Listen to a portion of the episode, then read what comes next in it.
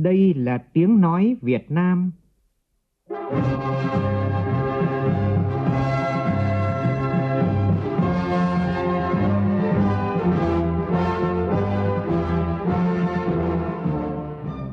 là tiếng nói Việt Nam phát thanh từ Hà Nội, thủ đô nước Cộng hòa xã hội chủ nghĩa Việt Nam.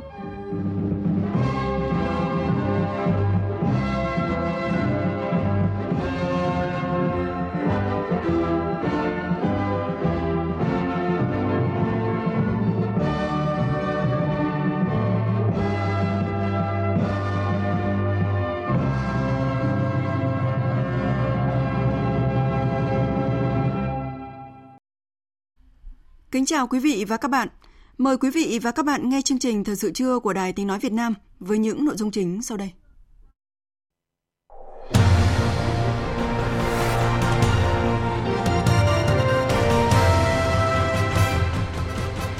Quốc hội thống nhất cao với quy định triển khai hộ chiếu gắn chip điện tử để tránh tình trạng làm giả hộ chiếu.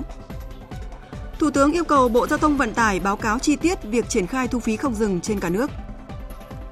Trong bối cảnh dịch tả lợn châu Phi lan rộng hầu khắp các tỉnh, thành phố trong cả nước, đề xuất giết mổ và cấp đông thịt lợn được cho là giải pháp nhằm ổn định nguồn cung. Tuy nhiên, việc cấp đông thịt lợn cần có những tính toán hợp lý. Viện Kiểm sát Nhân dân cấp cao đề nghị giữ nguyên phán quyết sơ thẩm đối với Phan Văn Anh Vũ và 4 cựu cán bộ công an. Trong phần tin thế giới, Mỹ-Triều phát đi những tín hiệu lạc quan một năm sau khi diễn ra hội nghị thượng đỉnh đầu tiên tại Singapore. Hôm nay là Ngày Quốc tế phòng chống lao động trẻ em. Chủ đề năm nay là thay vì làm việc trên cánh đồng, hãy để trẻ em nuôi dưỡng ước mơ.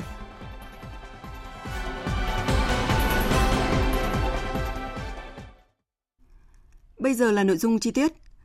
Sáng nay thảo luận tại hội trường về dự án luật xuất cảnh, nhập cảnh của công dân Việt Nam, các đại biểu Quốc hội thống nhất cao với quy định triển khai hộ chiếu gắn chip điện tử để tránh tình trạng làm giả hộ chiếu và để phù hợp với xu thế trên thế giới. Nhóm phóng viên Văn Hải và Phương Thoa phản ánh. Các đại biểu cho rằng dự thảo luật cần có quy định cụ thể đối với những trường hợp tạm hoãn xuất cảnh để đảm bảo quyền của công dân. Chẳng hạn về trường hợp nợ thuế, trên thực tế có những người không biết mình đang nợ thuế, có trường hợp chỉ nợ vài trăm nghìn sẽ không được xuất cảnh. Nợ thuế ở mức nào mới bị tạm dừng xuất cảnh? Đại biểu Dương Minh Tuấn, đoàn Bà Rịa Vũng Tàu kiến nghị. Người ra nước ngoài có thời hạn bị mất hộ chiếu có nguyện vọng về nước ngay. Theo quy định dự thảo là 3 ngày. Tôi cho rằng 3 ngày theo cái thủ tục hành chính ở Việt Nam ta như vậy là rất là lẹ. Nhưng nước ngoài thì có hai trường hợp xảy ra. Có một số trường hợp là ở cái quốc gia đó nó không có cơ quan đại diện của mình bên đó. Thì 3 ngày có kịp hay là có sớm hay không? Hoặc là cần có thể bổ sung thêm. Đối với lại quốc gia mà không có cơ quan đại diện thì là mấy ngày, đề nghị bổ sung thêm. Về hành vi bị nghiêm cấm xuất cảnh, có ý kiến cho rằng dự thảo luật chỉ quy định đối với đối tượng công dân có nhu cầu xuất cảnh nhập cảnh và cán bộ công chức thừa hành mà chưa có đối tượng là cán bộ lãnh đạo quản lý, có quyền chỉ đạo cấp dưới và có quyền quyết định xuất cảnh nhập cảnh. Những người này một khi đã chỉ đạo thì cấp dưới bắt buộc phải làm theo. Đây chính là lỗ hổng lớn đã tạo ra những vụ án xuất cảnh trái phép bị truy nã quốc tế thời gian qua. Do vậy, cần bổ sung thêm hành vi của những người lợi dụng chức vụ quyền hạn cho phép làm giả giấy tờ, cho phép xuất cảnh nhập cảnh trái quy định của pháp luật. Đại biểu Trần Thị Quốc Khánh, đoàn Hà Nội cho rằng về việc cấp hộ chiếu ngoại giao, hộ chiếu công vụ, dự thảo luật quy định phương án 1 là quy định cụ thể đối tượng được cấp hộ chiếu ngoại giao, hộ chiếu công vụ, cơ quan có thẩm quyền quyết định cử cho phép người thuộc diện cấp hộ chiếu ngoại giao, hộ chiếu công vụ ra nước ngoài. Tôi tán thành với cái phương án 1 và đề nghị chính phủ cần nghiên cứu sắp xếp lại các nhóm đối tượng được cấp hộ chiếu ngoại giao, hộ chiếu công vụ sao cho ngắn gọn, khoa học và để tránh trùng lặp với các chức danh chỉ thuộc về một người. Thí dụ thời gian vừa qua, trường hợp Vũ Nhôm có vài ba hộ chiếu ngoại giao và hộ chiếu công vụ cùng một thời điểm, phải chăng từ cái việc quy định trùng lặp kiểu như là cái phương án 1 vừa qua. Cũng liên quan đến quy định các trường hợp được cấp hộ chiếu ngoại giao, đại biểu Nguyễn Thanh Phương, đoàn Cần Thơ nêu ý kiến. Có quy định người là vợ hoặc chồng con chưa đủ 18 tuổi của những người thuộc diện là những người đang phục vụ trong ngành ngoại giao, đã được phong hàm ngoại giao hoặc giữ các chức vụ từ tùy viên trở lên tại cơ quan đại diện ngoại giao, phái đoàn thường trực tại các tổ chức quốc tế liên chính phủ, từ chức vụ tùy viên lãnh đạo trở lên tại cơ quan lãnh sự Việt Nam ở nước ngoài, cùng đi theo hoặc đi thăm những người này trong nhiệm kỳ công tác cũng được cấp hộ chiếu ngoại giao. Tôi nghĩ quy định này cần cân nhắc thêm. Theo tôi thì vợ hoặc chồng đi theo trong nhiệm kỳ công tác thì được cấp hộ chiếu ngoại giao là hợp lý, nhưng con đi theo hoặc vợ chồng và con đi thăm thì không nên được cấp hộ chiếu ngoại giao. Đa số ý kiến cũng thống nhất cao với điểm mới trong dự thảo luật về hộ chiếu có gắn chip điện tử và kiểm soát nhập cảnh bằng cổng kiểm soát tự động. Nhiều đại biểu cho rằng đây là vấn đề phù hợp với sự phát triển chung của thế giới với hơn 120 quốc gia đã phát hành hộ chiếu điện tử. Chip điện tử ngoài việc lưu trữ thông tin cá nhân còn lưu trữ thông tin sinh trắc học, nhận dạng khuôn mặt, dấu vân tay, mống mắt, làm tăng tính xác thực của hộ chiếu, chống nguy cơ làm giả. Đại biểu Hà Thị Lan, đoàn Bắc Giang cho rằng tôi cũng đề nghị là chính phủ cần chỉ đạo tập trung đầu tư, nghiên cứu ứng dụng công nghệ tiên tiến trong việc sản xuất và phát hành hộ chiếu để nâng cao chất lượng, độ bền đẹp và tính bảo an của hộ chiếu. Do tiện ích của việc quản lý dữ liệu về nhân thân của người sử dụng đầy đủ, chính xác trong việc kiểm soát xuất nhập cảnh. Mặt khác, đến nay chính phủ cũng đã phê duyệt đề án sản xuất và phát hành hộ chiếu điện tử. Do đó thì cũng cần phải đẩy nhanh tiến độ xây dựng đề án để khi luật được thông qua thì phát hành được hộ chiếu điện tử. Một số đại biểu cũng cho rằng những quy định về trách nhiệm của các bộ Ngoại giao, Công an, Quốc phòng trong quản lý xuất cảnh nhập cảnh còn chung chung, chưa cụ thể về nội dung và đối tượng quản lý. Do đó cần rà soát lại, tách bạch thành những lĩnh vực mà mỗi đơn vị chủ trì quản lý. Cũng có đại biểu đề xuất quy định rõ trách nhiệm của Bộ Ngoại giao về việc bảo hộ công dân Việt Nam khi làm thủ tục nhập cảnh tại nước ngoài. Nêu thực tế về việc xuất hiện trường hợp trẻ em sinh ra tại nước ngoài, sau đó nhập cảnh về Việt Nam và đi cùng người khác nhưng không phải là người đại diện hợp pháp, dễ phát sinh những đường dây dịch vụ đưa trẻ em nhập cảnh nhằm thu lợi bất chính. Một số đại biểu đề nghị ban soạn thảo bổ sung thêm quy định người đại diện hợp pháp đi cùng với người mất năng lực hành vi dân sự và người chưa đủ 14 tuổi khi nhập cảnh vào Việt Nam nhằm đảm bảo trật tự công cộng, sức khỏe và quyền tự do của công dân.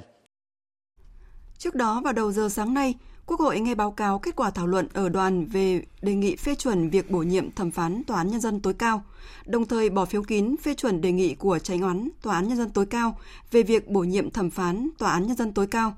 Kết quả sẽ được công bố vào đầu giờ chiều nay. Cũng trong chiều nay, Quốc hội sẽ tiếp tục làm việc tại hội trường, thảo luận biểu quyết thông qua nghị quyết phê chuẩn đề nghị của Chánh án Tòa án Nhân dân tối cao về việc bổ nhiệm thẩm phán Tòa án Nhân dân tối cao, đồng thời thảo luận ở hội trường về dự án Bộ Luật Lao động sửa đổi. Sáng nay tại trụ sở Chính phủ, Thủ tướng Nguyễn Xuân Phúc tiếp Phó Chủ tịch Hạ viện Séc, Chủ tịch Đảng Cộng sản Séc ông Morava Vô Filip đang có chuyến thăm làm việc tại Việt Nam. Phó Chủ tịch Hạ viện Séc đã thông báo với Thủ tướng về việc Chính phủ Séc đã khởi động lại việc cấp thị thực cho công dân Việt Nam. Tin của phóng viên Vũ Dũng. Phó Chủ tịch Hạ viện Séc trân trọng cảm ơn Thủ tướng Nguyễn Xuân Phúc dành thời gian tiếp và đã thông báo với Thủ tướng việc Chính phủ Séc đã khởi động lại việc cấp thị thực cho công dân Việt Nam. Ông bày tỏ tin tưởng không chỉ việc cung cấp thị thực cho lao động mà cả các hoạt động khác cho công dân Việt Nam đều được triển khai thuận lợi. Phó Chủ tịch Hạ viện Séc cũng đã thông báo kết quả làm việc với một số bộ ngành của Việt Nam và đánh giá quan hệ hai nước phát triển tốt đẹp trên nhiều lĩnh vực.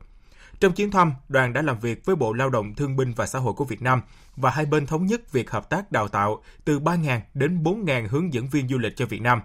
Đoàn cũng đã làm việc với Bộ Y tế của Việt Nam để hợp tác trong đào tạo điều dưỡng cho các cơ sở y tế. Ông cũng cho biết đã làm việc với Bộ Công an, Bộ Quốc phòng Việt Nam và nhận thấy hợp tác trong lĩnh vực an ninh quốc phòng hai nước phát triển tích cực. Trong đó, Trung tâm Phòng chống tội phạm ma túy của Séc có quan hệ tốt đẹp với đối tác tại Việt Nam. Mong muốn thúc đẩy hợp tác về kinh tế, thương mại, đầu tư giữa hai nước, Phó Chủ tịch Hạ viện Séc mong muốn đường bay thẳng giữa Hà Nội và Praha sẽ được mở. Séc cũng đang xúc tiến hợp tác với Việt Nam trong lĩnh vực công nghiệp ô tô và mong muốn sớm khởi công nhà máy tại Việt Nam. Thủ tướng Nguyễn Xuân Phúc đánh giá cao việc Chính phủ Séc nối lại việc cấp thị thực cho lao động Việt Nam và mong muốn hai quốc gia tiếp tục thúc đẩy hợp tác trên nhiều lĩnh vực. Về hợp tác kinh tế, thương mại giữa hai nước trong thời gian qua, Thủ tướng đánh giá kết quả đạt được còn khá khiêm tốn. Năm 2018, kim ngạch thương mại song phương đạt 307 triệu đô la Mỹ, tăng 16% so với năm 2017. Thủ tướng mong muốn hai bên cần tiếp tục hỗ trợ hơn nữa để thúc đẩy và mở rộng quan hệ hợp tác trong lĩnh vực kinh tế, thương mại và đầu tư, góp phần làm sâu sắc hơn mối quan hệ hữu nghị truyền thống tốt đẹp giữa hai nước. Thủ tướng nhấn mạnh, Việt Nam sẵn sàng tạo mọi điều kiện thuận lợi để các doanh nghiệp Séc tìm hiểu vào thị trường và cơ hội làm ăn tại Việt Nam và đề nghị doanh nghiệp Séc nghiên cứu khả năng đầu tư vào những lĩnh vực mà Việt Nam đang có nhu cầu như năng lượng, cơ sở hạ tầng, bảo vệ môi trường, chế biến, vệ sinh an toàn thực phẩm. Đánh giá cao Séc ủng hộ Hiệp định Thương mại Tự do Việt Nam-EU và Hiệp định Bảo hộ Đầu tư. Thủ tướng nêu rõ các hiệp định này có ý nghĩa quan trọng về chiến lược kinh tế thương mại với cả EU và Việt Nam, đặc biệt giúp các doanh nghiệp Séc và EU tiếp cận thị trường trên 90 triệu dân của Việt Nam. Với quan hệ song phương tốt đẹp và với tư cách là người bạn thân thiết của Việt Nam, Thủ tướng Nguyễn Xuân Phúc đề nghị Phó Chủ tịch Hạ viện thúc đẩy để sớm hoàn thành rà soát pháp lý và các thủ tục trong nước, đồng thời có tiếng nói đề nghị các nước EU sớm ký kết và thông qua hiệp định quan trọng này. Cũng sáng nay tại trụ sở Chính phủ, Phó Thủ tướng Vũ Đức Đam chủ trì họp bàn về các biện pháp triển khai nghị quyết số 02 của Chính phủ trong 6 tháng cuối năm. Phó Thủ tướng Vũ Đức Đam đề nghị các bộ ngành hoàn thành việc rà soát, cắt giảm thực chất 50% số mặt hàng phải kiểm tra chuyên ngành trước ngày 30 tháng 6, đồng thời nghiên cứu kỹ đối với việc thanh toán không dùng tiền mặt. Phóng viên Lại Hoa phản ánh. Nghị quyết 02 yêu cầu trước tháng 6 2019, các bộ ngành hoàn thành rà soát, cắt giảm thực chất 50% số mặt hàng phải kiểm tra chuyên ngành nhưng chưa có những ghi nhận đáng kể. Phó Chủ nhiệm Văn phòng Chính phủ Nguyễn Di Hưng cho rằng nhiều bộ đề xuất ra nghị định sửa các điều kiện kinh doanh nhưng chưa ban hành. Hầu hết các bộ chưa có hướng dẫn tập huấn cho địa phương, đơn vị thực thi và doanh nghiệp về cải cách, cắt giảm điều kiện kinh doanh, chưa giám sát đầy đủ. Ông Nguyễn Di Hưng đề nghị thời gian tới tăng cường thanh toán điện tử không dùng tiền mặt. Chúng ta thanh toán điện tử, giảm chi tiêu tiền mặt. Đấy là một yêu cầu rất là cấp thiết để đạt được nhiều mục tiêu. Trong đấy kể cả đối với cái công tác phòng chống tham nhũng nữa. Chúng ta cứ nói phòng chống tham nhũng ở đâu nhưng bây giờ mà chúng ta cương quyết làm thật mạnh cái chuyện là giảm chi tiêu tiền mặt, thanh toán điện tử thì chắc chắn giảm được rất nhiều. Ví dụ cứ tiêu trên 5 triệu là phải qua tài khoản chẳng hạn thì chắc chắn là tiêu cực tham nhũng sẽ giảm hẳn. Thứ trưởng Bộ Công an Nguyễn Văn Sơn cho biết, doanh nghiệp người dân đang rất kêu ca phàn nàn khi làm hồ sơ thủ tục, nhất là thái độ công vụ của công chức viên chức không hướng dẫn đầy đủ khiến người dân doanh nghiệp phải đi lại nhiều lần để giải quyết. Đặc biệt là có sự lợi dụng, lòng lẻo, thiếu cơ sở pháp lý, thiếu văn bản hướng dẫn, dẫn đến vụ việc gây hậu quả nghiêm trọng về mặt xã hội. Trong khi đó, đại diện Bộ Tư pháp nêu thực tế các bộ ngành phụ trách nhóm chỉ số tổng hợp chưa chủ động chia sẻ thông tin với các bộ ngành thực hiện các chỉ số cụ thể, nên nhiều cơ quan phải tự đi mày mò, liên hệ, thiếu sự kết nối giữa các bộ ngành. Tại cuộc họp, Phó Thủ tướng Vũ Đức Đam đánh giá các ý kiến phản ánh rất đúng và yêu cầu các bộ phụ trách nhóm chỉ số tổng hợp phải hoàn thành về tiến độ ban hành các văn bản hướng dẫn, thực hiện các chỉ số cụ thể, thực hiện kết nối với đầu mối của các bộ ngành. Phó Thủ tướng Vũ Đức Đam đề nghị các bộ ngành hoàn thiện việc rà soát, cắt giảm thực chất 50% số mặt hàng phải kiểm tra chuyên ngành trước ngày 30 tháng 6, đồng thời đề nghị rà soát các điều kiện kinh doanh để báo cáo Chính phủ xem xét những vấn đề gì còn vướng do luật. Đối với việc thanh toán không dùng tiền mặt, Phó Thủ tướng Vũ Đức Đam đề nghị về không dùng tiền mặt này, các bộ ngành nào thì cứ ra cái thanh toán đấy, các lĩnh vực ấy. Đây là một vấn đề có rất nhiều ý nghĩa và nếu làm tốt nó thúc đẩy các ngành. Bây giờ mình sẽ hướng cái mũi thứ hai mà Chính phủ nói nhiều ấy là cái mũi liên quan nhiều người dân. Lĩnh vực như là bệnh viện là đã được một mức cái này, là vì nó có cái bảo hiểm nhưng mà nộp tiền mặt vẫn còn nhiều lắm. Giáo dục, y tế và chỗ này thì đây nó có cái câu chuyện đây, cái thanh toán qua điện thoại di động. Bây giờ là một cái xu thế rất mới. Ở cái phí thanh toán coi nó là dịch vụ cộng thêm của viễn thông hay nó coi là dịch vụ thanh toán, hai cái khái niệm, một cái thì đến 10%, một cái cũng không phải mấy phần trăm nữa, tính sao cho để mình thúc đẩy cái thanh toán. Sáng nay tại Hà Nội, Viện Nghiên cứu Quản lý Kinh tế Trung ương tổ chức hội thảo Kinh tế nhà nước và cơ cấu lại doanh nghiệp nhà nước thực hiện giai đoạn 2011 đến 2020 và kiến nghị quan điểm phương hướng đến năm 2030. Hội thảo có sự tham gia của đại diện các bộ ngành liên quan cùng các chuyên gia kinh tế độc lập. Phóng viên Thu Trang thông tin chi tiết. Tại hội thảo, các đại biểu nêu vấn đề kinh tế nhà nước có đang thể hiện tốt vai trò dẫn dắt nền kinh tế hay không, đồng thời nhấn mạnh sự cần thiết phải tiếp tục xây dựng và hoàn thiện thể chế nhằm phát triển thành phần kinh tế nhà nước, các tập đoàn kinh tế nhà nước. Ông Nguyễn Đình Cung, Viện trưởng Viện Nghiên cứu Quản lý Kinh tế Trung ương khẳng định, bây giờ có tình trạng bên kinh tế tư nhân thì cho rằng không được đối xử bình đẳng, còn kinh tế nhà nước thì nói rằng chỉ mong được như tư nhân. Một thể chế mà vừa kìm hãm kinh tế tư nhân, vừa không phát triển kinh tế nhà nước thì sẽ làm lùi sự phát triển của quốc gia, trong khi doanh nghiệp là lực lượng chủ đạo. Đây là thực tế rất cần tháo gỡ để dần dần sáng tỏ. Theo chuyên gia kinh tế Cấn Văn Lực, đó đúng là một trong những điểm nghẽn tác động tiêu cực tới sự phát triển của kinh tế nhà nước, khiến cho thành phần này chưa có những bứt phá, chưa thể hiện được vai trò dẫn dắt nền kinh tế hiệu quả như mong đợi. Tuy nhiên, thực tiễn cần được nhìn nhận xác thực hơn. Rất mong chúng ta là lưu ý khi đánh giá vai trò chắc chắn sẽ giảm xuống. Vì sao cả? Bởi vì ta đang đánh cơ cấu, bởi vì ta đang thoái vốn, bởi vì ta đang cổ phần hóa, cho nên là quy mô của nó đương nhiên là giảm. Hội thảo cũng ghi nhận quan điểm rất thẳng thắn từ chuyên gia kinh tế Lê Xuân Bá. Chúng ta loay hoay vào cải cách đổi mới doanh nghiệp nhà nước này nhằm cái mục tiêu làm cho doanh nghiệp nhà nước nó tốt hơn, nó hiệu quả hơn. Thì đến giờ phút này theo báo cáo nó không hiệu quả. Một là gì? Nhận thức chưa tốt. Hai là quản lý nhà nước chưa hay. Ba lợi ích của bộ tôi cho là đúng, nhưng mà theo tôi là chưa đủ. Tôi cho rằng nó là cái tầm tư duy là chúng ta cứ mãi loay hoay vào cái chuyện là kinh tế nhà nước, doanh nghiệp nhà nước phải chủ đạo, trong khi thực chất nói là nó không thể làm. Có một nguyên nhân cực kỳ quan trọng đó, từ việc đặt ra chế tài, thực hiện chế tài nó không nghiêm. Tôi nói ví dụ, chúng ta đặt ra bao nhiêu lần là kế hoạch là cổ phần hóa như thế, không làm hết được. Chúng ta nói chuyện thoái vốn, không ai làm hoặc làm không đến nơi đến chốn. Đây là cái việc của chúng ta là chậm trễ cụ thể hóa và thậm chí là không cụ thể hóa cái chủ trương của Đảng và Nhà nước. Các chuyên gia tham dự hội thảo đồng thuận quan điểm để nâng cao hiệu quả hoạt động của doanh nghiệp nhà nước, nhất là các tập đoàn kinh tế nhà nước, thì một trong những vấn đề then chốt cần giải quyết đó là tiếp tục hoàn thiện thể chế cho phù hợp với bối cảnh kinh tế trong nước và quốc tế, cơ cấu lại nền kinh tế hiệu quả hơn, trong đó lưu ý các hình thức thoái vốn, cổ phần hóa doanh nghiệp nhà nước và tập trung vào khoa học công nghệ hay là kinh tế tri thức. Mức độ công khai minh bạch ngân sách cấp tỉnh đã có sự cải thiện nhưng tính đầy đủ vẫn chưa cao. Đó là đánh giá chung được đưa ra trong hội thảo công bố chỉ số công khai ngân sách cấp tỉnh, gọi tắt là POBI 2018, được Viện Nghiên cứu Kinh tế và Chính sách cùng với Trung tâm Phát triển và Hội nhập phối hợp tổ chức sáng nay tại Hà Nội. Tin chi tiết cho biết. Theo kết quả chỉ số công khai ngân sách tỉnh năm 2018, gọi tắt là POBI 2018, Vĩnh Long dẫn đầu bảng, sau đó là Bà Rịa Vũng Tàu, Đà Nẵng, Vĩnh Phúc, Quảng Nam và Hậu Giang. Năm 2018 là năm thứ hai liên tiếp có xếp hạng công khai ngân sách cấp tỉnh POBI. Chỉ số POBI 2018 được đánh giá dựa trên hai trụ cột là độ minh bạch công khai ngân sách và mức độ tham gia của người dân.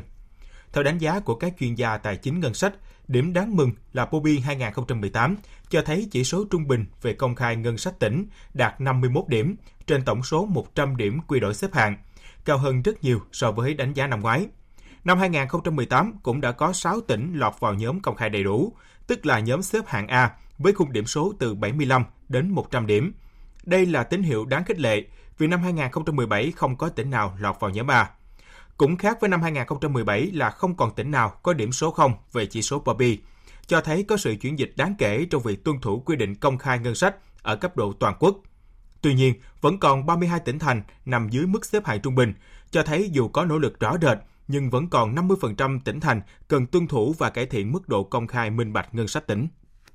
Liên quan đến lĩnh vực giao thông vận tải, Thủ tướng Chính phủ Nguyễn Xuân Phúc vừa yêu cầu Bộ trưởng Bộ Giao thông Vận tải báo cáo tình hình triển khai hệ thống thu phí dịch vụ sử dụng đường bộ theo hình thức điện tử tự động không dừng trước ngày 20 tháng này. Thủ tướng lưu ý báo cáo phải nêu rõ tiến độ hoàn thành đối với từng trạm, khó khăn vướng mắc và trách nhiệm của các đơn vị có liên quan, biện pháp xử lý với các trường hợp không thực hiện đúng lộ trình chuyển sang thu phí tự động không dừng. Trước đó báo cáo trước Quốc hội, Bộ trưởng Bộ Giao thông Vận tải Nguyễn Văn Thể đã cho biết, bất cập hiện nay trong thu phí tự động không dừng là việc dán, nộp tiền vào thẻ còn hạn chế. Do chưa hoàn chỉnh toàn bộ hệ thống nên các trạm thu phí đã triển khai thu phí không dừng vẫn phải kết hợp với thu phí thủ công. Về các dự án BOT, trước tình trạng sụt giảm doanh thu tại hàng chục dự án, Bộ Giao thông Vận tải vừa có văn bản lấy ý kiến các bộ ngành và địa phương về đề xuất tăng phí ở 37 dự án trên cả nước. Nếu theo lộ trình, 37 dự án này sẽ có mức tăng phí từ 12 đến 18%. Hai phương án được Bộ Giao thông Vận tải đưa ra, một là trong năm nay sẽ chỉ tăng phí với các dự án BOT bị sụt giảm doanh thu lớn, còn lại sẽ tính toán tăng vào các năm sau. Hai là toàn bộ các dự án sẽ lùi hẳn sang năm 2022. Tuy nhiên, theo phương án này, nhà nước cần bố trí khoảng 3.000 tỷ đồng để hỗ trợ cho 9 dự án bị vỡ phương án tài chính, doanh nghiệp có nguy cơ bị phá sản. Theo đại diện của Bộ Giao thông Vận tải, từ năm 2016 đến nay, các dự án BOT chưa được tăng phí, mặc dù theo lộ trình quy định trong thông tư 159 của Bộ Tài chính về chế độ thu nộp, quản lý và sử dụng đường bộ là 3 năm một lần. Sáng nay tại thôn Quang Trung, xã Dương Quang, huyện Gia Lâm, thành phố Hà Nội, diễn ra lễ động thổ xây dựng đình Quang Trung và chùa Bảo Ân. Tin của phóng viên Vân Hồng. Chùa Bảo Ân được xây dựng từ cuối thế kỷ 12, được thành phố Hà Nội xếp hạng di tích lịch sử cấp thành phố. Tọa lạc ở thôn Quang Trung, xã Dương Quang, huyện Gia Lâm, thành phố Hà Nội. Chùa là điểm phát tích của thiền phái Trúc Lâm thời Trần. trung tâm truyền bá Phật giáo và là nơi các sư Pháp Loa và Huyền Quang đến giảng kinh. Ý nghĩa của tên báo ân được hiểu là báo đáp 4 ân đức lớn, cha mẹ, chúng sinh, vua và tam bảo, tức là Phật Pháp Tâm. Đến nay, nhiều hạng mục của chùa đã xuống cấp nghiêm trọng, cần thiết phải được tôn tạo và tu bổ. Dịp này, cùng với chùa Báo Ân, đình Quang Trung, ngôi đình cổ thờ vị Thành Hoàng từng có công giúp vua Đinh Tiên Hoàng dẹp loạn 12 sứ quân, cũng được tu bổ, tôn tạo, đảm bảo ý nghĩa lịch sử và phục vụ đời sống văn hóa tinh thần của người dân nơi đây. Sáng nay, phiên xử phúc thẩm Phan Văn Anh Vũ cùng 4 cựu cán bộ công an bước sang phần tranh luận. Sau khi xem xét nội dung kháng cáo của các bị cáo và người có quyền lợi nghĩa vụ liên quan, qua quá trình xét hỏi, đại diện Viện Kiểm sát Nhân dân cấp cao đã đề nghị Hội đồng xét xử phúc thẩm không chấp nhận kháng cáo của cả 5 bị cáo.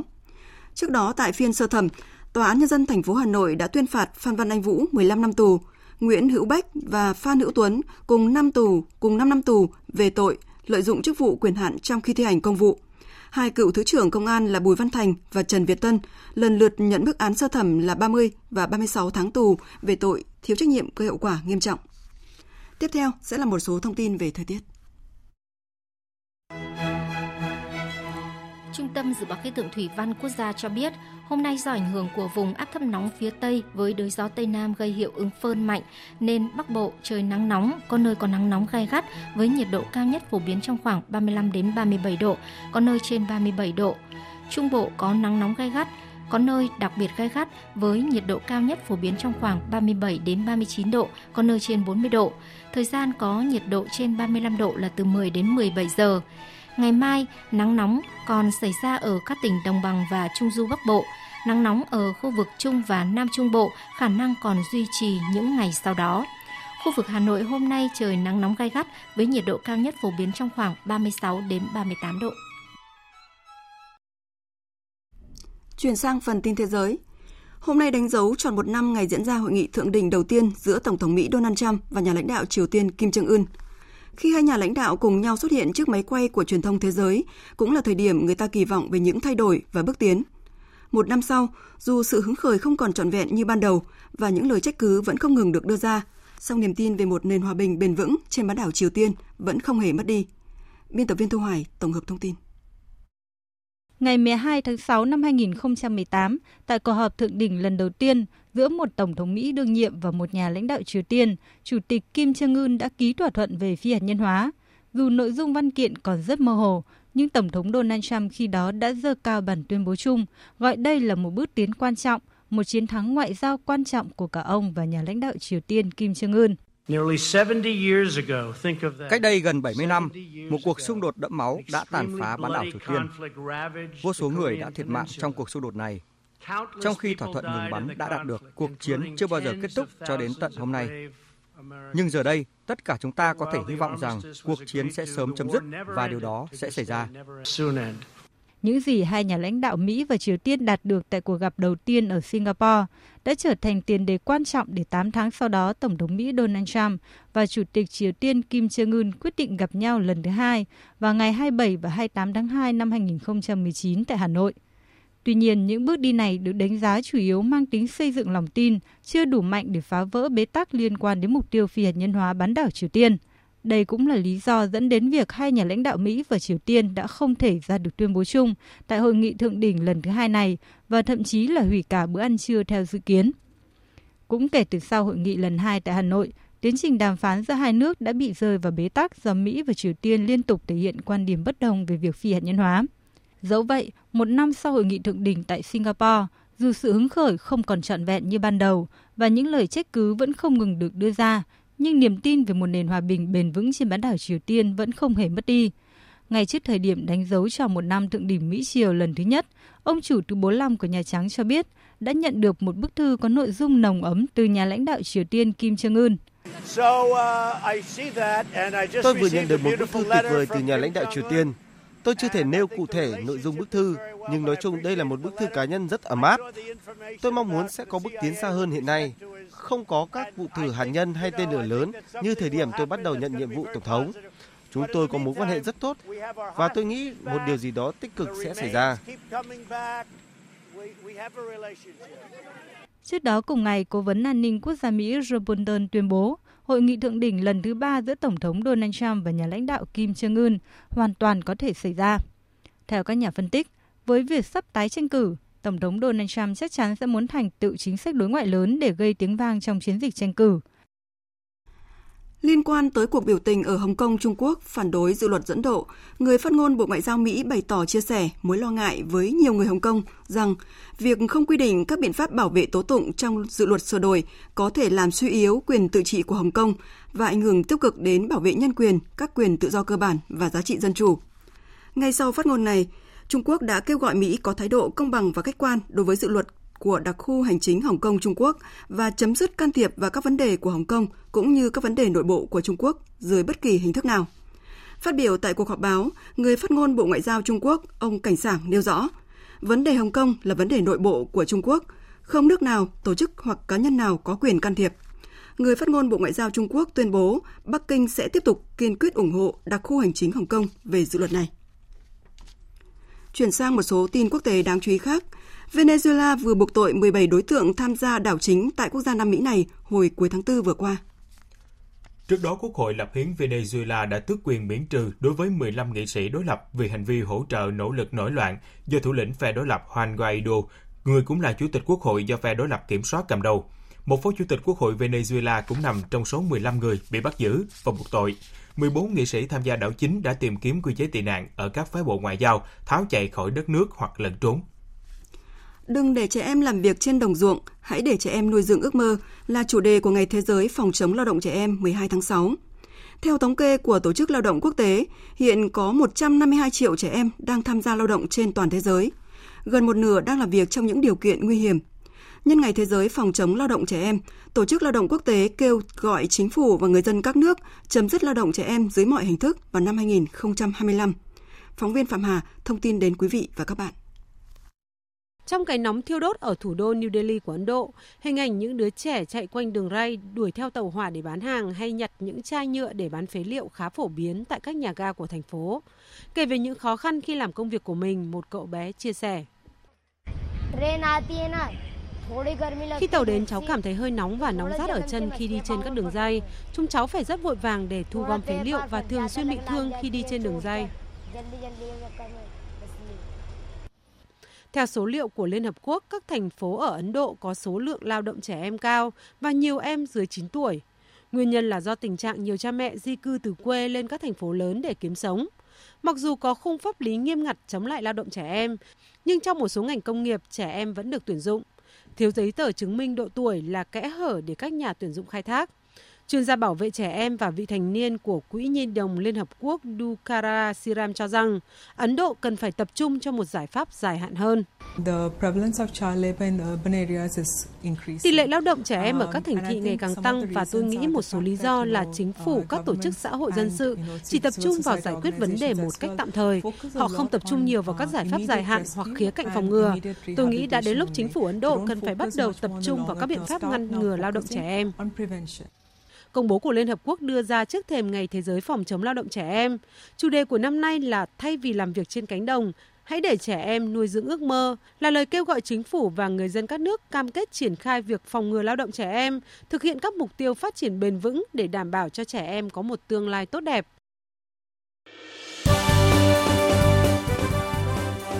Thời sự tiếng nói Việt Nam. Thông tin nhanh, bình luận sâu, tương tác đa chiều.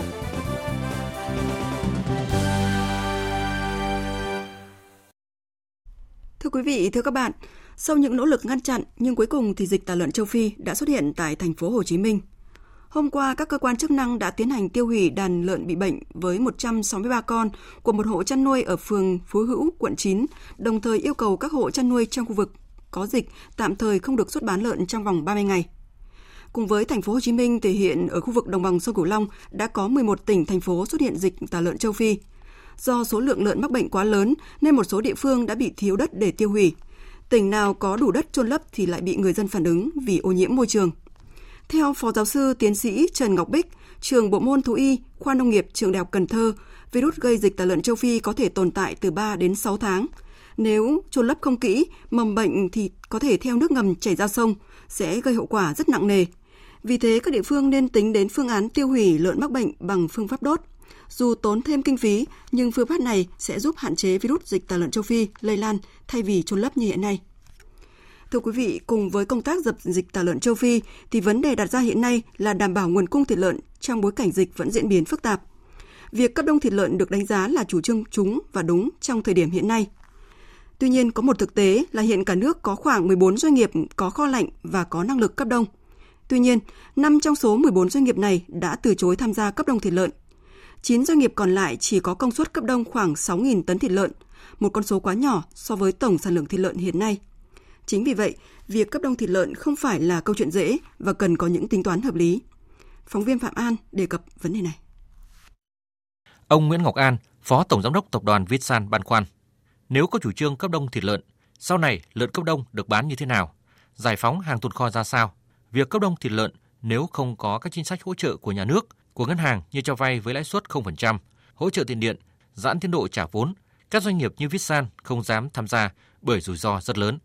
Khi mà đông lạnh, cái chi phí cho cấp đông, trữ đông, chi phí hao hụt, chi phí vận chuyển v.v. nó cao, làm cho cái giá thành của cái thịt đông lạnh nó cao hơn nhiều cái giá thành của thịt nông sản xuất ra. Nên thì khi nào chúng ta giải phóng hàng tồn kho, cái việc này là việc hết sức quan trọng.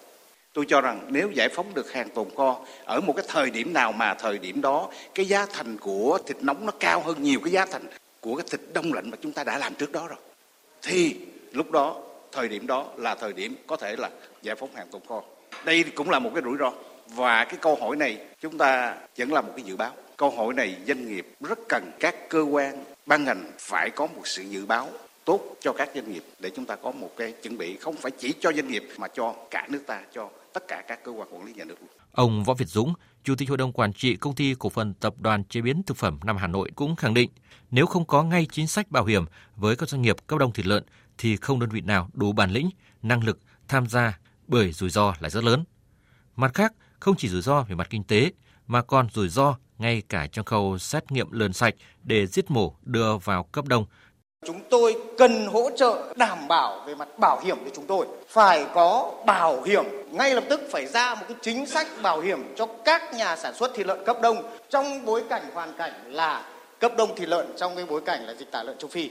Để hiệu quả nhưng không an toàn thì chúng tôi cũng không làm. Lo ngại về vấn đề cấp đông, bà Trần Thị Phương Lan, Phó Giám đốc Sở Công Thương thành phố Hà Nội băn khoăn. Toàn thành phố Hà Nội hiện nay có khoảng 1,6 triệu đầu lợn. Nếu đưa vào cấp đông toàn bộ thì khoảng trên 100.000 tấn, chắc chắn không có kho nào chứa hết. Không chỉ là vấn đề kho chứa, bà Vũ Thị Minh Thúy, Phó Giám đốc Công ty Cổ phần Công nghệ Thực phẩm Vinh Anh chia sẻ. Theo chủ trương hỗ trợ kêu gọi của thành phố Hà Nội, hiện doanh nghiệp đã cấp đông được trên 500 tấn lợn và đã hết công suất. Tuy nhiên, hiện doanh nghiệp đang gặp rất nhiều khó khăn về vốn khi nguồn tiền đã cạn, trong khi thì chi phí chạy điện cho kho lạnh mỗi tháng hết khoảng hơn 200 triệu đồng.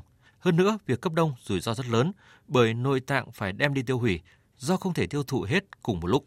Như bây giờ là công ty mỗi tháng công ty chúng tôi là phải mất hơn 200 triệu cái tiền thuê kho với tiền điện.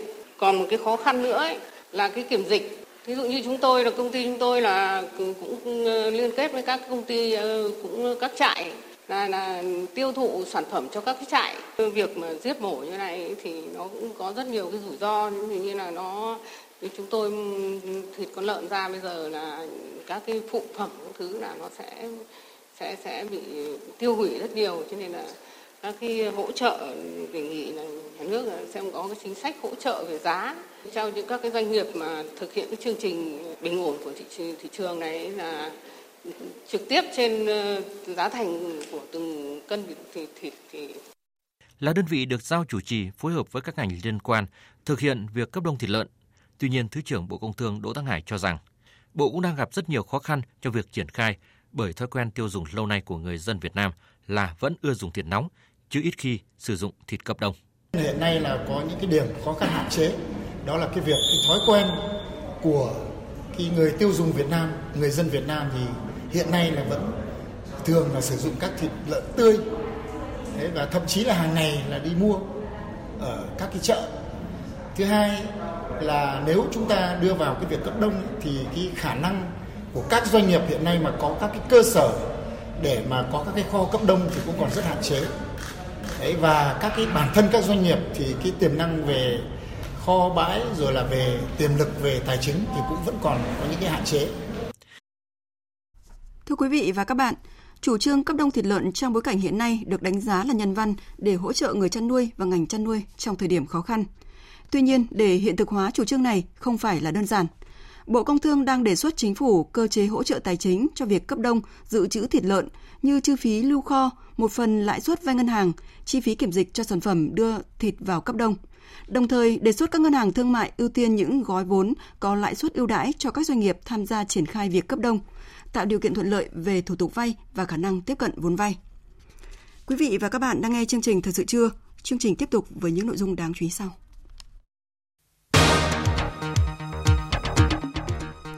Thanh tra Sở Lao động và Thương binh và Xã hội tỉnh Quảng Bình phát hiện nhiều sai phạm tại Quỹ Bảo trợ Trẻ Em của tỉnh. Bộ Thông tin Truyền thông yêu cầu YouTube và Google ngăn chặn và gỡ bỏ các clip quảng cáo vi phạm. Thủ tướng Nhật Bản thăm Iran nhằm hòa giải và thúc đẩy đối thoại giữa Mỹ và Iran.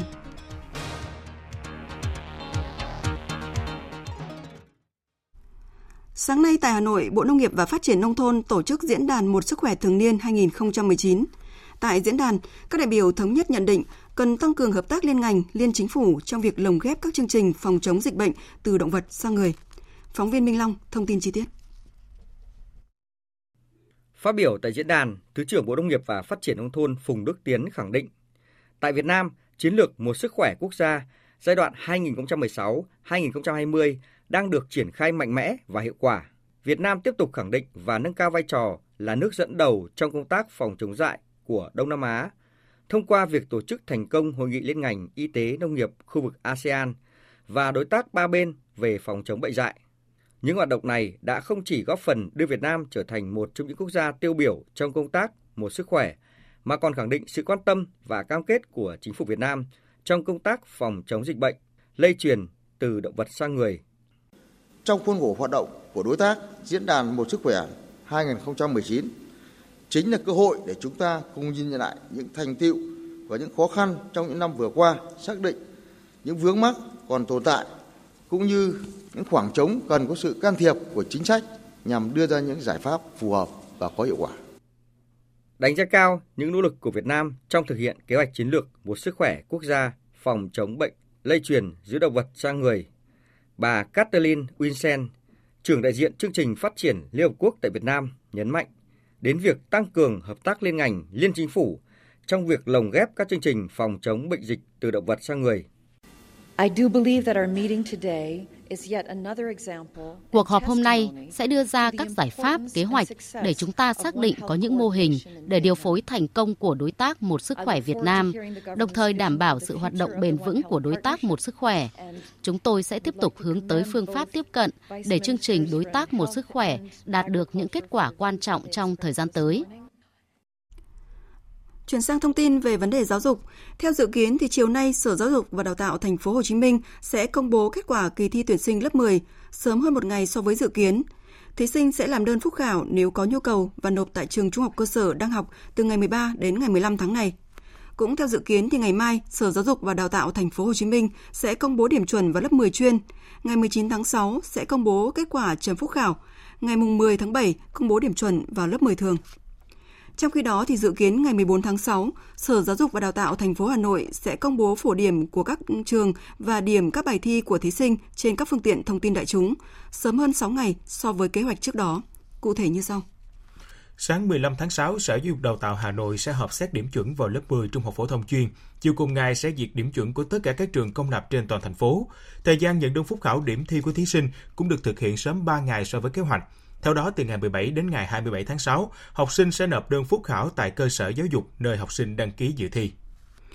Ông Nguyễn Trường Sơn, Giám đốc Sở Lao động Thương binh và Xã hội tỉnh Quảng Bình cho biết, thanh tra sở này vừa phát hiện nhiều sai phạm nghiêm trọng tại Quỹ Bảo trợ Trẻ Em thuộc sở này. Phóng viên Thanh Tuấn, thường trú tại miền Trung, thông tin chi tiết. Đầu năm 2019, sau khi bàn giao nhiệm vụ giữa ông Lê Quang Sĩ, Giám đốc Quỹ Bảo trợ Trẻ Em thuộc Sở Lao động Thương binh và Xã hội tỉnh Quảng Bình, cho bà Nguyễn Thị Mai Huệ, Phó Giám đốc phụ trách quỹ, Sở Lao động Thương binh Xã hội đã phát hiện ông Lê Quang Sĩ, Giám đốc và bà Trần Thị Thủy, kế toán, cùng bà Hoàng Thị Hường, thủ quỹ, có dấu hiệu làm giả hồ sơ chứng từ thanh toán khống nhằm chiếm đoạt số tiền hơn 1 tỷ đồng. Số tiền này từ nguồn ngân sách chi thường xuyên và tiền quỹ hỗ trợ trẻ em. Ngoài ông Sĩ, bà Thủy, bà Hường thì còn có nhiều cá nhân khác cũng liên quan đến sai phạm này. sau khi thanh tra chỉ ra những sai phạm, các đối tượng đã tự khắc phục hậu quả bằng cách trả lại số tiền gửi vào tài khoản của Sở Lao động Thương binh và Xã hội tỉnh Quảng Bình. Ông Nguyễn Trường Sơn, Giám đốc Sở Lao động Thương binh và Xã hội tỉnh Quảng Bình nhận định đây là vụ việc nghiêm trọng, có dấu hiệu của tội tham ô tài sản và lợi dụng chức vụ quyền hạn. Vụ việc đã được Sở báo cáo với tỉnh ủy, Ủy ban nhân dân tỉnh. Hiện Sở đang chờ văn bản chỉ đạo từ Ủy ban nhân dân tỉnh Quảng Bình để chuyển giao toàn bộ hồ sơ điều tra ban đầu cho công an. Đối với ông Lê Quang Sĩ, mặc dù nghỉ hưu từ ngày 1 tháng 9 năm 2018, nhưng nếu có hành vi phạm tội vẫn sẽ bị truy cứu trách nhiệm hình sự.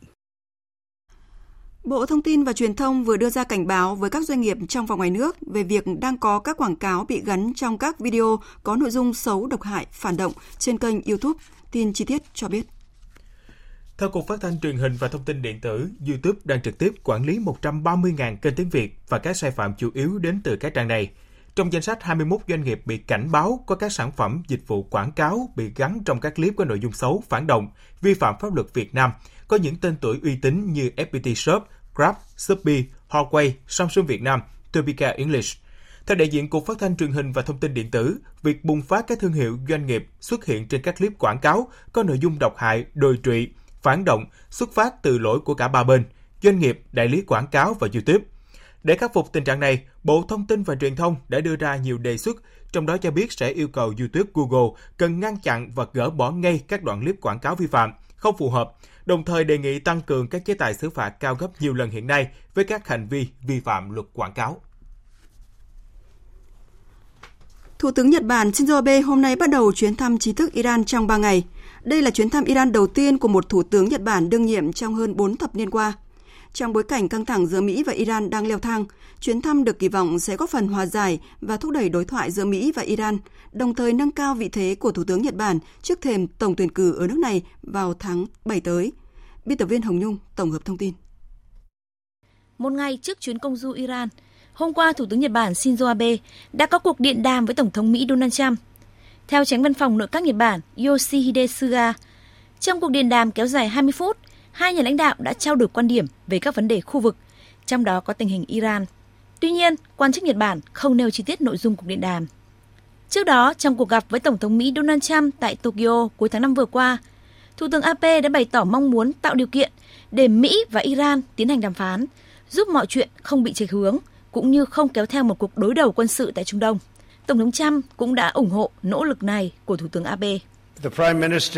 Thủ tướng Abe và Nhật Bản có mối quan hệ tốt với Iran và chúng ta có thể chờ xem điều gì sẽ xảy ra. Tuy nhiên, theo đánh giá của giới chuyên gia, mục đích thực sự của chuyến thăm là nhằm thúc đẩy chương trình nghị sự của ông Abe ở trong nước. Chuyến thăm được xem là sẽ nâng cao vị thế của Thủ tướng Nhật Bản với vai trò là một chính khách thế giới trước thềm cuộc bầu cử Thượng viện Nhật Bản sẽ diễn ra vào tháng 7 tới. Nếu chuyến thăm diễn ra thuận lợi, ông Abe nhiều khả năng kêu gọi tổ chức tổng tuyển cử sớm, một khi ông tự tin vào chiến thắng của bản thân. Đánh giá về mục tiêu này, chuyên gia bình luận của hãng tin Reuters Linda Siak nói: Chuyến thăm diễn ra vào thời điểm thuận lợi đối với ông Abe khi mà cuộc bầu cử Thượng viện Nhật Bản sắp đến gần. Ông Abe nhiều khả năng sẽ kêu gọi tổng tuyển cử sớm tại Hạ viện, cơ quan quyền lực của Quốc hội.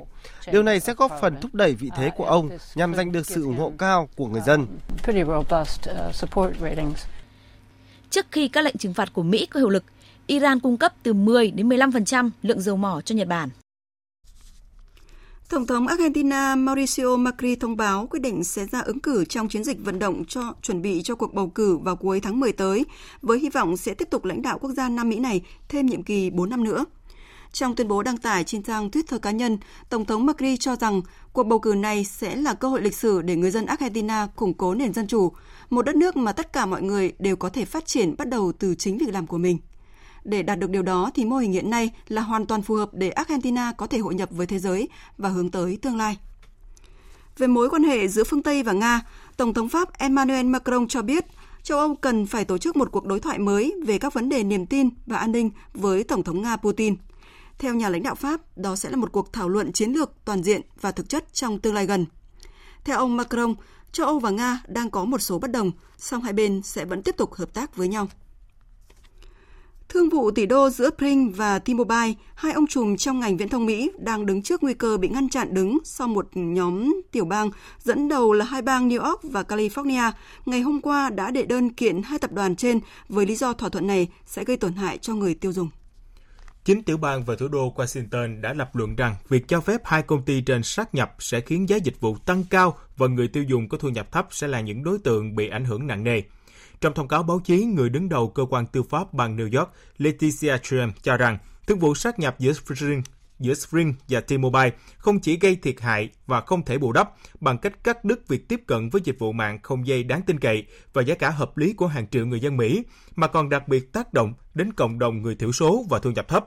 Đó là lý do chúng tôi sẽ kiện ra tòa nhằm ngăn chặn thương vụ sáp nhập và bảo vệ người tiêu dùng.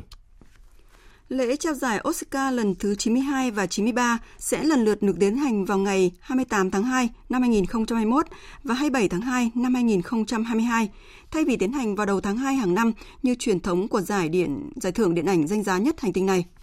Viện Hàn lâm Khoa học và Điện ảnh Mỹ cho biết họ quyết định điều chỉnh lịch trao giải Oscar để tránh đối đầu hai sự kiện thể thao quan trọng hàng đầu thế giới là Thế vận hội mùa đông 2022 và giải Super Bowl cũng như các ngày lễ quốc gia của Mỹ. Lễ trao giải Oscar thường niên là sự kiện được phát sóng trực tiếp trên Hollywood và trên kênh truyền hình ABC và được tiếp sóng tại hơn 225 quốc gia và vùng lãnh thổ trên toàn thế giới.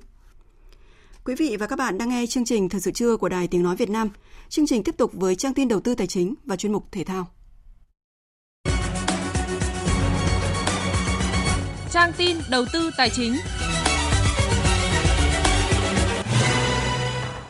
Thưa quý vị và các bạn, công ty vàng bạc đá quý Sài Gòn đang niêm yết giá vàng SJC ở mức mua vào 36.930.000, bán ra 37.130.000 đồng một lượng, tăng 20.000 đồng mỗi lượng ở cả hai chiều mua và bán so với chốt phiên giao dịch hôm qua. Giá vàng dòng Thăng Long của công ty Bảo Tín Minh Châu mua vào là 37.060.000, bán ra 37.510.000 đồng một lượng. Còn trên thị trường thế giới, giá vàng thế giới giao ngay hiện giao dịch ở mức 1.321,7 đô la Mỹ một ounce. Sáng nay, Ngân hàng Nhà nước công bố tỷ giá trung tâm của đồng Việt Nam với đô la Mỹ ở mức 23.056 đồng, giảm 5 đồng. Tỷ giá tham khảo tại Sở Giao dịch Ngân hàng Nhà nước hiện mua vào ở mức 23.200 đồng một đô la Mỹ và bán ra ở mức 23.703 đồng một đô la Mỹ. Ban giám đốc điều hành Ngân hàng Thế giới hôm nay duyệt khoản tín dụng trị giá 194 triệu đô la Mỹ nhằm hỗ trợ 4 đô thị của Việt Nam xây dựng một số cơ sở hạ tầng thiết yếu và tăng cường năng lực quy hoạch đô thị. Dự án phát triển tổng hợp đô thị động lực có mục tiêu tăng cường khả năng tiếp cận và cải thiện dịch vụ đô thị ở 4 khu đô thị Kỳ Anh, tỉnh Hà Tĩnh, Tĩnh Gia, tỉnh Thanh Hóa, Hải Dương, tỉnh Hải Dương và Yên Bái, tỉnh Yên Bái. Các hoạt động của dự án dự kiến mang lại lợi ích cho khoảng 200.000 cư dân, trong đó hơn nửa là phụ nữ. Theo thống kê mới nhất của Tổng cục Hải quan, riêng trong tháng 5, tổng kim ngạch xuất khẩu cả nước đạt 21 tỷ 900 triệu đô la Mỹ, tăng 7,2% so với tháng 4. Hết tháng 5, có 3 nhóm hàng xuất khẩu đạt kim ngạch từ 10 tỷ đô la Mỹ trở lên, trong đó mặt hàng xuất khẩu lớn nhất là điện thoại và linh kiện. Sau nhiều tháng liên tiếp sụt giảm, kim ngạch đã đạt tăng trưởng dương. Kim ngạch nhóm hàng này đạt hơn 3,7 tỷ đô la Mỹ, nâng kim ngạch cả 5 tháng đầu năm lên hơn 19,7 tỷ đô la Mỹ, tăng 2,2% so với cùng kỳ năm ngoái. Xin chuyển sang các thông tin về thị trường chứng khoán. Thưa quý vị và các bạn, phiên giao dịch sáng nay diễn ra với sắc đỏ hiện diện trên các chỉ số ngay từ phút mở cửa. Tâm lý thận trọng khiến nhà đầu tư chưa sẵn sàng nhập cuộc và thanh khoản thị trường thấp. Các cổ phiếu dầu khí như GAS, PVS đều giảm điểm trong bối cảnh giá dầu thế giới tiếp tục giảm. Các blue chip như VHM, PNG, VGC cũng đồng loạt giảm điểm. Kết thúc phiên giao dịch sáng nay, VN Index giảm 0,83 điểm, còn 962,07 điểm. HNX Index giảm 0,04 điểm, còn 103,95 điểm. Đầu tư tài chính biến cơ hội thành hiện thực. Đầu tư tài chính biến cơ hội thành hiện thực.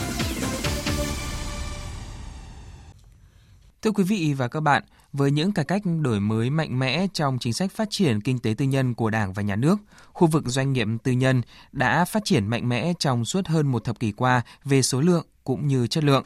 Tuy nhiên, khu vực kinh tế tư nhân vẫn kiến nghị cần tăng cường nguồn vốn chung và dài hạn để khu vực này phát triển. Phóng viên Đài Tiếng Nói Việt Nam thông tin nội dung này.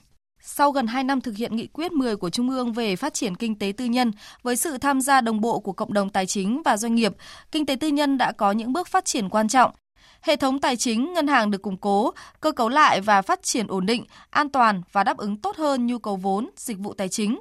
Đầu tư khu vực tư nhân năm 2018 tăng 18,5% so với năm trước và chiếm tới 43,3% tổng đầu tư xã hội. Ông Trần Xuân Hà, Thứ trưởng Bộ Tài chính cho biết. Các cái giải pháp về tài chính cũng đã cùng với các cái giải pháp về kinh tế, ngân hàng, tiền tệ đã tạo điều kiện cho nền kinh tế của chúng ta phát triển.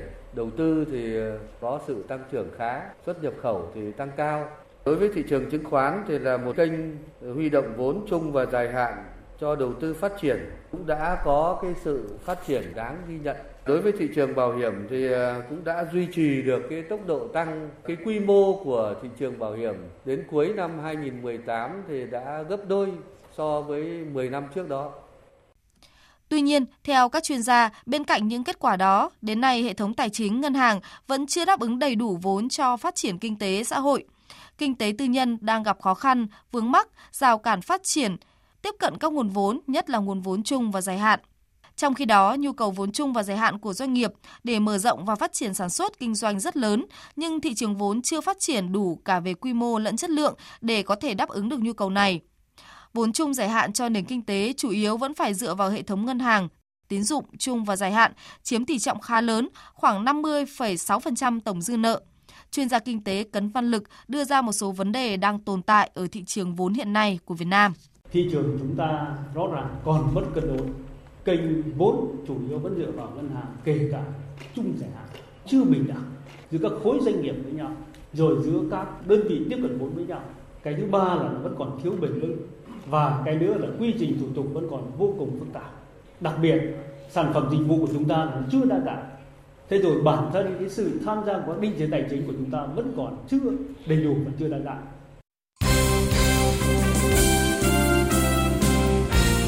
Thưa quý vị và các bạn, đêm qua 11 tháng 6, tại khu vực châu Á diễn ra loạt trận đấu giao hữu cấp độ tuyển quốc gia. Kết quả của các trận đấu này tác động trực tiếp đến vị trí xếp hạng của các đội tuyển trên bảng xếp hạng FIFA, trong đó có Việt Nam. Đội tuyển Việt Nam được 1.227 điểm, đang tạm xếp thứ 98 thế giới và 16 châu Á. Trong khi đó, Palestine được 1.224 điểm, xếp hạng 99 thế giới và 17 châu Á và là đội duy nhất có thể xoán vị trí thứ 16 của Việt Nam. Tuy nhiên, với trận hòa 2-2 trên sân của Kyrgyzstan đêm qua, Palestine đã đánh mất cơ hội. Do vậy, đội tuyển Việt Nam đã vươn lên hạng 97 thế giới và vị trí 15 châu Á. Thứ hạng này giúp thầy trò huấn luyện viên Park Hang-seo được xếp vào nhóm hạt giống số 2 tại lễ bốc thăm vòng sơ loại thứ 2 World Cup 2022 tại khu vực châu Á dự kiến diễn ra vào giữa tháng 7 tại Doha, Qatar. Cũng trong ngày hôm qua, đội tuyển Futsal U20 Việt Nam đã dễ dàng có được chiến thắng đậm ở trận đấu giao hữu thứ 2 trong đợt tập huấn ở Iran. Theo kế hoạch ban đầu, quân xanh trong ngày 11 tháng 6 của các tuyển thủ Futsal U20 Việt Nam là đội Futsal U20 Afghanistan. Tuy nhiên, trận giao hữu được hoãn lại, thay thế là đội U20 của câu lạc bộ Futsal Messangan, từng thua đậm 3-7 trước đội 1 của Messangan. Nhưng khi gặp đối thủ cùng lứa tuổi như U20 Messangan, U20 Futsal Việt Nam đã thể hiện được sự vượt trội và giành chiến thắng 6-3. Tại vòng đấu đầu tiên của giải bóng đá nữ vô địch quốc gia 2019 diễn ra vào chiều qua trên sân 19 tháng 8 thành phố Nha Trang, tỉnh Khánh Hòa, Thành phố Hồ Chí Minh 1 đã thắng đậm Thành phố Hồ Chí Minh 2 với tỷ số 7-0. Chiến thắng này giúp Thành phố Hồ Chí Minh 1 vươn lên vị trí đầu bảng do hơn các đối thủ về chỉ số phụ. Vòng 2 của giải sẽ bắt đầu vào ngày mai 13 tháng 6. Còn vào chiều và tối nay 12 tháng 6 diễn ra các trận đấu của vòng 10 giải bóng đá hạng nhất quốc gia. Tâm điểm chú ý là các cuộc đọ sức giữa đội đầu bảng Hồng Lĩnh Hà Tĩnh với Đắk Lắk và đội nhì bảng Bình Phước tiếp xở số Kiến Thiết Cần Thơ. Trong khi đó, hai đội đang xếp hai vị trí cuối trên bảng xếp hạng là Bình Định và Phù Đồng sẽ đọ sức với nhau trên sân Mỹ Đình. Với điểm số và thứ hạng của các đội hiện tại, cục diện của vòng đấu thứ 10 hứa hẹn sẽ có nhiều diễn biến hấp dẫn kịch tính. Xin chuyển sang những tin thể thao đáng chú ý khác. Theo kết quả được VFF công bố, tiền đạo Nguyễn Văn Toàn của câu lạc bộ Hoàng Anh Gia Lai đã giành giải thưởng cầu thủ xuất sắc nhất tháng 5 V-League 2019. Thành phố Hồ Chí Minh có được cú đúp danh hiệu với tư cách là câu lạc bộ xuất sắc nhất và huấn luyện viên trưởng Chung Hae Sung giành giải huấn luyện viên xuất sắc nhất tháng. Trong khi đó, Nguyễn Trọng Hùng của câu lạc bộ Thanh Hóa giành giải bàn thắng đẹp nhất tháng 5 với pha lập công đẹp mắt trong trận gặp câu lạc bộ Hà Nội ở vòng 9. Đêm qua và rạng sáng nay tiếp tục diễn ra loạt trận vòng loại Euro 2020 tại các bảng C, E, H, I, G. Cả 4 đội bóng lớn là Pháp, Đức, Italia và Bỉ đều giành chiến thắng. Ở bảng C, chủ nhà Đức dội vào lưới Estonia 8 bàn không gỡ. Với 3 trận toàn thắng, Đức đang tạm xếp thứ 2 ở bảng đấu, đứng sau đội đã giành 4 chiến thắng liên tiếp là Bắc Ireland. Trả lời phỏng vấn sau trận đấu, trung vệ Ilkay Gundogan của đội tuyển Đức chia sẻ. Tôi nghĩ là chúng tôi đã có sự khởi đầu tương tự như trận đấu với Belarus cách đây ít ngày và ghi bàn thắng từ rất sớm. Chúng tôi vẫn giữ nhịp điệu tấn công như vậy và kết thúc hiệp 1 với 5 bàn thắng. Trong giờ nghỉ, chúng tôi đã nói với nhau là phải tiếp tục chơi tấn công. Mặc dù có gặp đôi chút khó khăn, nhưng chúng tôi vẫn ghi được thêm 3 bàn nữa. Chiến thắng hôm nay rất quan trọng. Nó giúp chúng tôi có được tinh thần tốt hơn. Tại bảng E, Hungary vượt qua xứ Wales bằng bàn thắng duy nhất của Mate Pakai ở phút thứ 81 để được 9 điểm sau 4 lượt trận và chiếm vị trí đầu bảng, trong khi xứ Wales có 3 điểm sau 3 trận đấu, xếp thứ 4. Trao đổi với truyền thông sau trận đấu, huấn luyện viên Rangnick của xứ Wales nói: Tôi rất thất vọng. Chúng tôi đã làm việc rất chăm chỉ trong trận đấu với Croatia cách đây ít ngày và hôm nay là Hungary, nhưng chỉ ghi được 1 bàn trong cả 2 trận. Trận này, toàn đội đã chơi không ổn trong hiệp 1, nhưng tốt hơn trong hiệp 2. Chúng tôi đã tạo ra nhiều cơ hội nguy hiểm về phía khung thành của họ, nhưng đều để chúng trôi đi. Chúng tôi cần phải thắng hầu hết các trận đấu còn lại để cải thiện vị trí trên bảng xếp hạng. Ở bảng H, Pháp thắng động Andorra 4-0. Với chiến thắng này, Pháp được 9 điểm như Thổ Nhĩ Kỳ sau 4 lượt trận và vươn lên ngôi đầu bảng. Còn tại bảng Y, chủ nhà Bỉ đánh bại Scotland 3-0 bằng cú đúp của Romelu Lukaku và Kevin De Bruyne. Hiện Bỉ tiếp tục đứng đầu bảng sau 4 trận toàn thắng. Trong khi ở bảng G, chủ nhà Italia nhọc nhằn vượt qua Bosnia Herzegovina 2-1. Với 4 trận toàn thắng, Italia đang đứng đầu bảng. Dự báo thời tiết. Bắc Bộ và khu vực Hà Nội có mây, chiều nắng nóng, có nơi có nắng nóng gay gắt, đêm có mưa rào và dông vài nơi. Riêng vùng núi phía Bắc, trời nhiều mây, có mưa vừa, mưa to, có nơi mưa rất to và rải rác có dông, gió Đông Nam đến Nam cấp 2, cấp 3. Trong cơn dông có khả năng xảy ra lốc, sét, mưa đá và gió giật mạnh, nhiệt độ từ 27 đến 37 độ, có nơi trên 38 độ. Các tỉnh từ Thanh Hóa đến Thừa Thiên Huế có mây, chiều nắng nóng gay gắt, có nơi nắng nóng đặc biệt gay gắt, chiều tối có mưa rào và dông vài nơi, đêm có mưa, gió Tây Nam cấp 3. Trong cơn dông có khả năng xảy ra lốc, sét, mưa đá và gió giật mạnh, nhiệt độ từ 28 đến 39 độ, có nơi trên 40 độ. Các tỉnh ven biển từ Đà Nẵng đến Bình Thuận có mây, chiều nắng nóng, phía Bắc có nắng nóng gay gắt, chiều tối và đêm có mưa rào và dông vài nơi, gió nhẹ. Trong cơn dông có khả năng xảy ra lốc, sét và gió giật mạnh, nhiệt độ từ 26 đến 38 độ, phía Bắc có nơi trên 39 độ. Tây Nguyên và Nam Bộ có mây, chiều nắng, chiều tối có mưa rào và dông rải rác, đêm có mưa rào và dông vài nơi, gió Tây Nam cấp 2, cấp 3. Trong cơn dông có khả năng xảy ra lốc, sét và gió giật mạnh, nhiệt độ từ 21 đến 34 độ. Tiếp theo là dự báo thời tiết biển. Vịnh Bắc Bộ có mưa rào và dông vài nơi, tầm nhìn xa trên 10 km, gió Tây Nam đến Nam cấp 4, cấp 5. Vùng biển từ Quảng Trị đến Quảng Ngãi, vùng biển từ Bình Định đến Ninh Thuận không mưa, tầm nhìn xa trên 10 km, gió Tây Nam cấp 4, cấp 5. Vùng biển từ Bình Thuận đến Cà Mau, vùng biển từ Cà Mau đến Kiên Giang bao gồm cả Phú Quốc và khu vực Biển Đông, có mưa rào và dông vài nơi, tầm nhìn xa trên 10 km, giảm xuống từ 4 đến 10 km trong mưa, gió Tây Nam cấp 3, cấp 4. Trong cơn dông có khả năng xảy ra lốc xoáy và gió giật mạnh.